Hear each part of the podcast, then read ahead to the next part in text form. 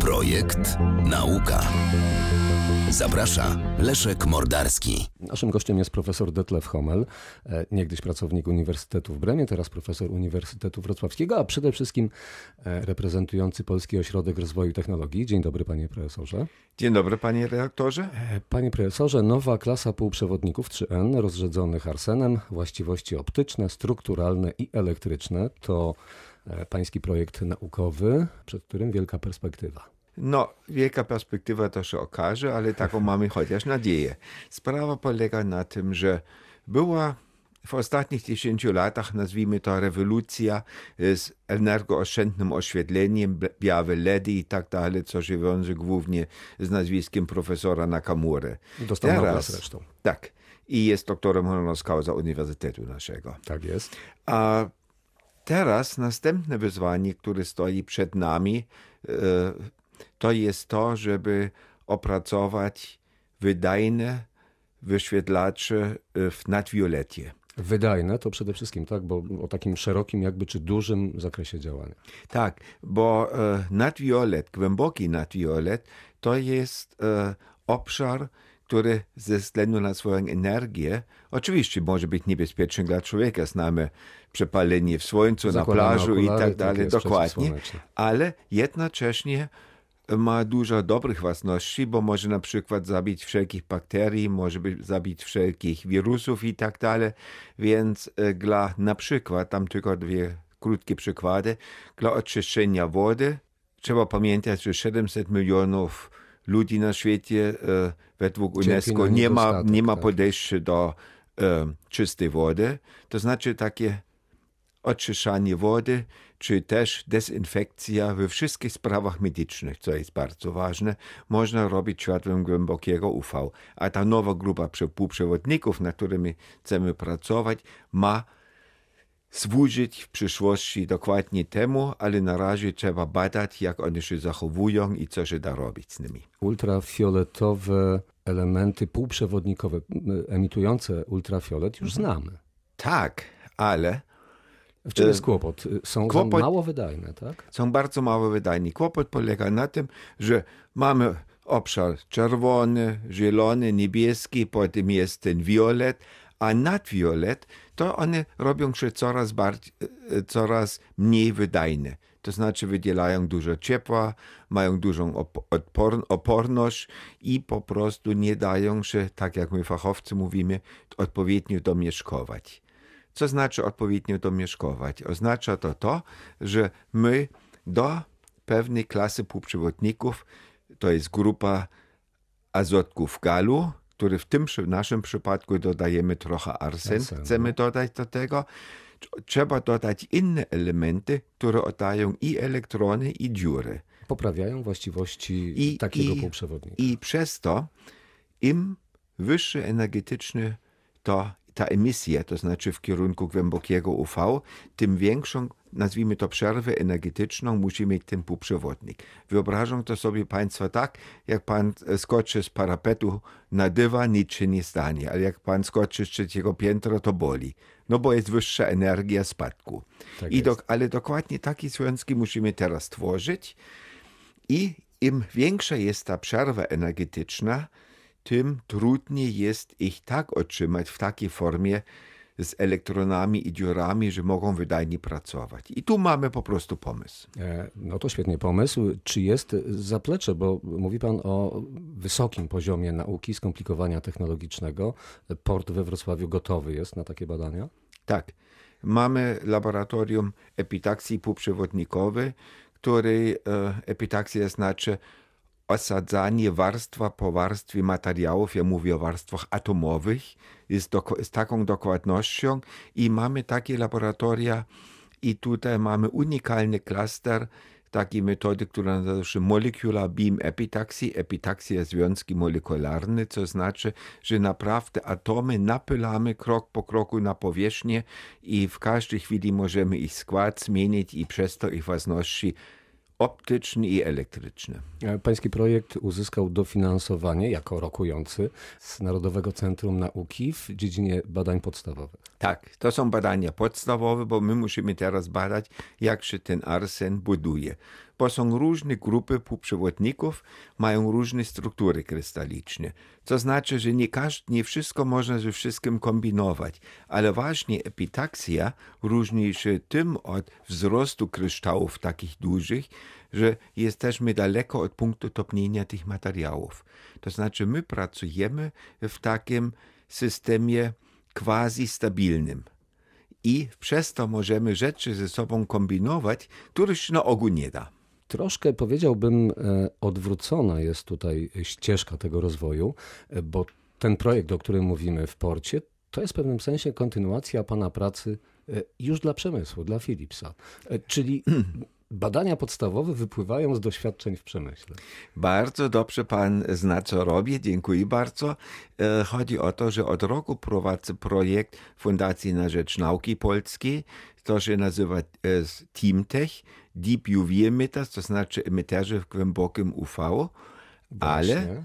wtedy też składałem rok temu o projekt do NCN-u, ale uważali, że projekt jest świetny, tylko trochę za drogi, więc musiałem pół roku czekać, trochę obniżyć koszty i teraz znalazło się pieniędzy. Więc dlatego jest ten poślizg, ale nie nazwałbym to poślizg, bo my już przez te pierwsze prace aplikacyjne wiemy, że się to da, ale jeszcze dużo wyzwań jest przed nami, których w takim projekcie aplikacyjnym człowiek nie ma czasu.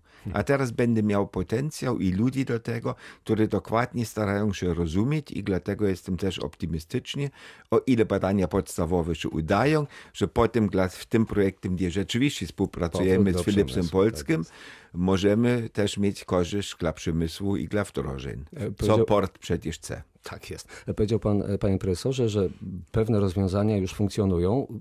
Może by obrazowo powiedzieć te e, głęboko ultrafioletowe rozwiązania teraz, oczyszczając wodę, jaką objętość mogłyby już oczyścić? Da się tak. Yy, To się tak opisać? nie da określić. Trzeba powiedzieć, że wydajność to jest, znaczy to, ile tego Energia prądu, i co czas, damy tak do jest. przyrządu, ile z tego światła wyjdzie. A obecnie w tych długościach fali, gdzie my to potrzebujemy, to te urządzenia głównie ogrzewają się, to znaczy dają nie to, co powinni dać. I trzeba powiedzieć, że tak jak takie niebieskie LEDy, które Suci Nakamura e, tam e, jako pierwsze No i robił, światło tak, tak, zbudować. mają wydajność bardzo wysoką, można dojść tym do 40-50%. Takie LEDy teraz w głębokim UV mają 0,2%. U, to dużo Więc tu widać, tak. co jest do roboty dla E, nas. Polski Ośrodek Rozwoju Technologii, dawne EIT, bo tego nie Tak, tak, powiedzieliśmy we Wrocławiu, e, niedawno zmienił strukturę, zmienił właściciela.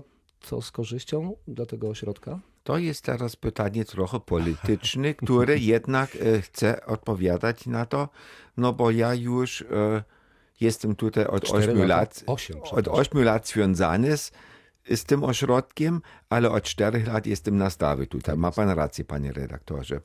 I muszę powiedzieć, że ten zarząd musi naprawdę ostatnio udało stabilizować sytuację, że ludzie czują się pewnie swoich miejsc pracy, że już nie ma mowy o tym, o nie wiadomo, co z tego wyjdzie, bo trzeba powiedzieć, miasto i że dawny prezydent y, Dudkiewicz bardzo dużo robił dla rozwoju tego centrum, ale, Ale miał płytką miasta, kieszeń, tak? miasta nie ma tej możliwości, nie ma takich zadań utrzymać takiego ośrodka. I na szczęście ministerstwo to przyjęło.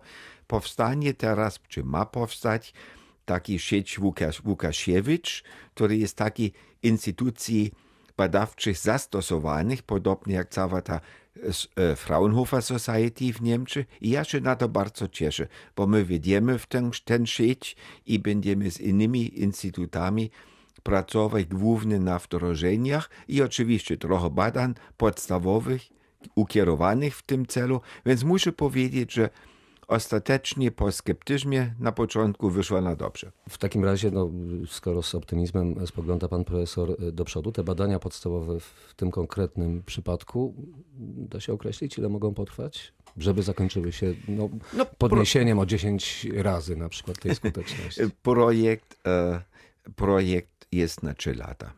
Więc zaczynamy od stycznia i po prostu będę mógł zatrudnić postdoka, to znaczy doktora, czy panią doktor, plus doktorantkę, kreska doktoranta i te osoby będą nie zajmować się przyrządami i wydajnością, ale muszą rozumieć, co się tam dzieje, żeby reszta mojego zespołu potem też mógł z tych nowych wiadomości skorzystać i to zastosować. Więc tu jest podział pracy. Ten nabór y, już trwa na tych y, y, pana asystentów, tak to nazwijmy? E, Na razie szukam, ale nabór, nabór zaczyna trwa, się w tak. styczniu, tak. E, Sieci zarzuca pan szeroko w Polsce, czy jeszcze szerzej? E, Raczej w Polsce. Ja mam bardzo dobre doświadczenie współpracy z tutejszymi uczelniami. Ja obecnie w swoim zespole projektowym, tak ogólnie mówiąc, mamy pięć doktorantek, dwóch na uniwersytecie zapisanych, dwóch w Instytucie Fizyki Niskich Temperatur Akademii Nauk i jedna na Politechnice.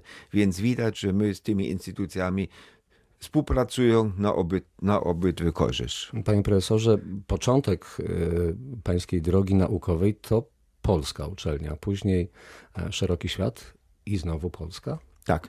Dlaczego? Ach, wie pan, mógłbym teraz powiedzieć, że zawdzięczam Polsce to, że wychowałem, że Uniwersytet że Warszawski. Uniwersytet Warszawski skończyłem i doktorat skończyłem. To jeden wątek. Ale drugi, żeby być szczerzy, człowiek, przynajmniej ja jestem taki, zawsze szuka nowych wyzwań. Więc no rysk, no fan i po prostu było to wyzwanie i po prostu myślałem, że tak na ostatnie lata swojego życia e, naukowego, zawodowego chciałbym tutaj coś pomóc budować. E, Panie profesorze, zwykliśmy z takim lekkim kompleksem spoglądać na zachodni świat nauki. To uzasadnione spojrzenie, my Polacy? Tak i nie. Tak, w pewnym sensie, że rozwiązania, które teraz próbujemy wprowadzać w Polsce, tam były od dekad robione, więc mają duże doświadczenia. My teraz musimy się w Polsce te rzeczy Ale nauczyć. o e, organizacji O nauki. organizacji nauki. Mówię o organizacji nauki. Z drugiej strony mamy tą niesamowitą zaletę nad wieloma zachodnimi instytucjami, że tutaj dzięki pieniędzy Unii Europejskiej mamy bardzo nowoczesny ośrodek, który nas koledzy na zachodzie też częściowo zazdroszczą. Więc podstawy są dobre, teraz musimy coś z tego robić. Ja nie wiem, czy Państwo zwrócili uwagę, pan profesor mówi, "M- my, polska nauka mamy, my mamy. Tak się pan Tak, bo teraz w. Polsce mieszkam, więc e, teraz to jest my. Panie profesorze, to jest jedna część pańskich badań. Coś w głowie jeszcze drzemie? No, zawsze chciałoby się więcej, więc ja się zastanawiam, jakie projekty mógłbym jeszcze robić, albo bazujące na tym, ale bardziej myślę, że wejdziemy w inne tematyki, które bardziej w przyszłość, w rozwiązanie przyszłych e, Czyli te prace, e, prac będą, podstawowa. tak, bo ze względu na to, że jak tak trochę już wspomniałem, laboratoria mamy doskonale, infrastruktura jest bardzo dobra, musi się to wszystko cierać, musi to wszystko zaczynać dobrze jedno z drugim współpracować, ale warunki są brzegowe są bardzo dobre. Można też myśleć o jakichś kompletnie nowych rzeczach. No, zobaczymy za rok, dwa lata. To wdrożenie, jeśli mówimy już o Tak, tym tak. konkretnym projekcie, e, rozmawia pan profesor już z konkretnymi, e, choćby Philipsem, firmami, tu w Polsce, szerzej? To znaczy, w, P- Zapytam inaczej, czy to odkrycie, powiedzmy, czy to posunięcie do przodu tych badań, to jest krok na miarę światową? Byłby? być nieskromny tak. Także prawdę mówiąc, tu chodzi o to, że są różne podejścia, jak rozwiązać te problemy. I tych podejść jest powiedzmy 100, z których jakieś 10, 5 rokują nadzieję, że naprawdę coś z tego może wychodzić. Ja mam nadzieję, że nasz pomysł jest w tej czołówce. I zobaczymy. A Philips Polska w Pile ma taki zespół dla całego Philipsa na świecie, który zajmuje się światłem UV, bo oni tam produkują obecnie niskociśnieniowe lampy tęciowe, które też służą oczyszczania wody i tak dalej. Tylko nie muszę powiedzieć, że lampy tęciowe nie bardzo chciałoby się e, zastosować w tych sprawach. No właśnie, to jeden z I, aspektów i, i trzeba pana ich pracy, zastąpić tak? przez, Jest, tak. jak e- zielona energii, trzeba też teraz e, znaleźć rozwiązania, które są przychylne dla ludzi, dla ludzkiego życia. Gdyby ktoś chciał z panem profesorem pracować, ma taką szansę? Może się zgłosić? Oczywiście, jak najbardziej. Jesteśmy otwarci. Tak Port jest. Wrocław. E, Naszym gościem był profesor Detlef Hommel, naukowiec światowy, ale tak mocno polski. Dziękuję bardzo, Dziękuję za panie rozmowę. rektorze. Radio Wrocław. Projekt Nauka.